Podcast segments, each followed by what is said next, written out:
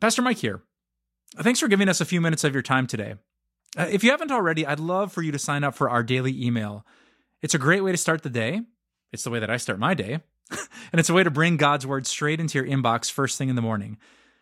Uh, my teammates at Time of Grace do a fantastic job of giving you video and written devotions, blog posts, podcast episodes, and the occasionally fun and quirky social media posts. And all of it's to encourage you with God's amazing word. Just go to timeofgrace.org to sign up today. If you're struggling with anxiety right now, I want to tell you about an amazing woman from my church. Uh, she gave me permission to tell you her story because she recently told me that anxiety has been part of her story for as long as she can remember. She actually had a very um, difficult, pretty tragic childhood, so being worried and afraid was kind of a survival mechanism. But as she got older and escaped the abuse of her past, she realized that she was looking at everyone in that same way, always nervous, always anxious, always wondering what if and, and what about.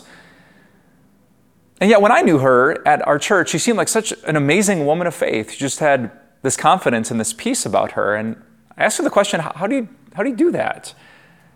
How do you handle your anxiety? And here was her answer quote, I don't. I can't. It is only through Jesus that my victory is found. I love that answer. like she's honest enough to say this this thing I struggle with it's bigger than me. And I can't just rely on my willpower and my self-control to overcome it. I, I desperately need Jesus. That's why today I want to encourage you to take this second step to dealing with anxiety. If you caught the last video, I reminded you that you are fearfully and wonderfully made. So you breathe deeply, tell your body physically that things are okay, and then you're ready for this. In the book of Philippians, chapter 4, the Apostle Paul says, Do not be anxious about anything. Right, so, so, whatever you're feeling anxious about, God wants to help you with that. Don't be anxious about anything, but in every situation, by prayer and petition, with thanksgiving, present your request to God.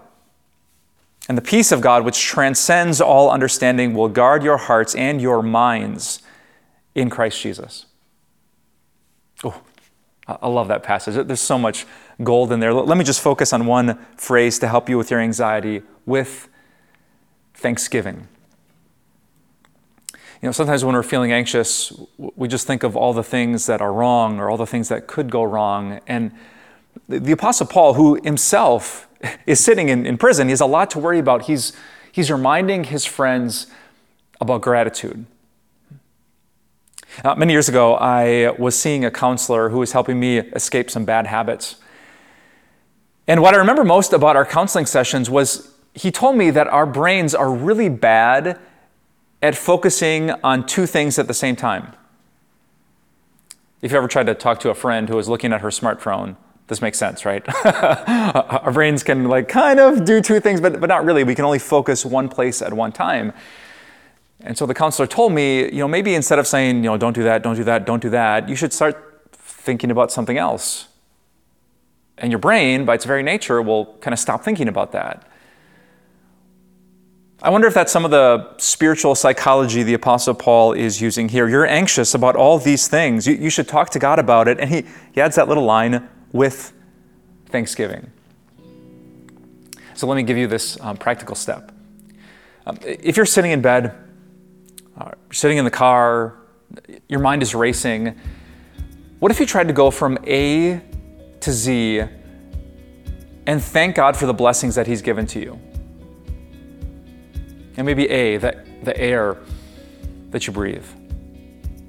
Uh, maybe B, your, your boyfriend or your brother or some specific blessing.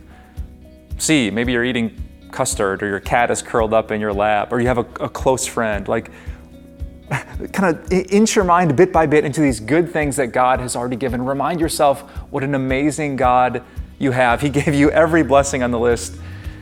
And don't forget about G for grace and M for mercy, and F for forgiveness, and J for Jesus. There's so many good spiritual gifts that we have because of Christ. I can't guarantee it'll fix it in a moment, but the Apostle Paul gives us this promise. And the peace of God, which transcends all understanding, will guard your hearts and your minds in Christ Jesus.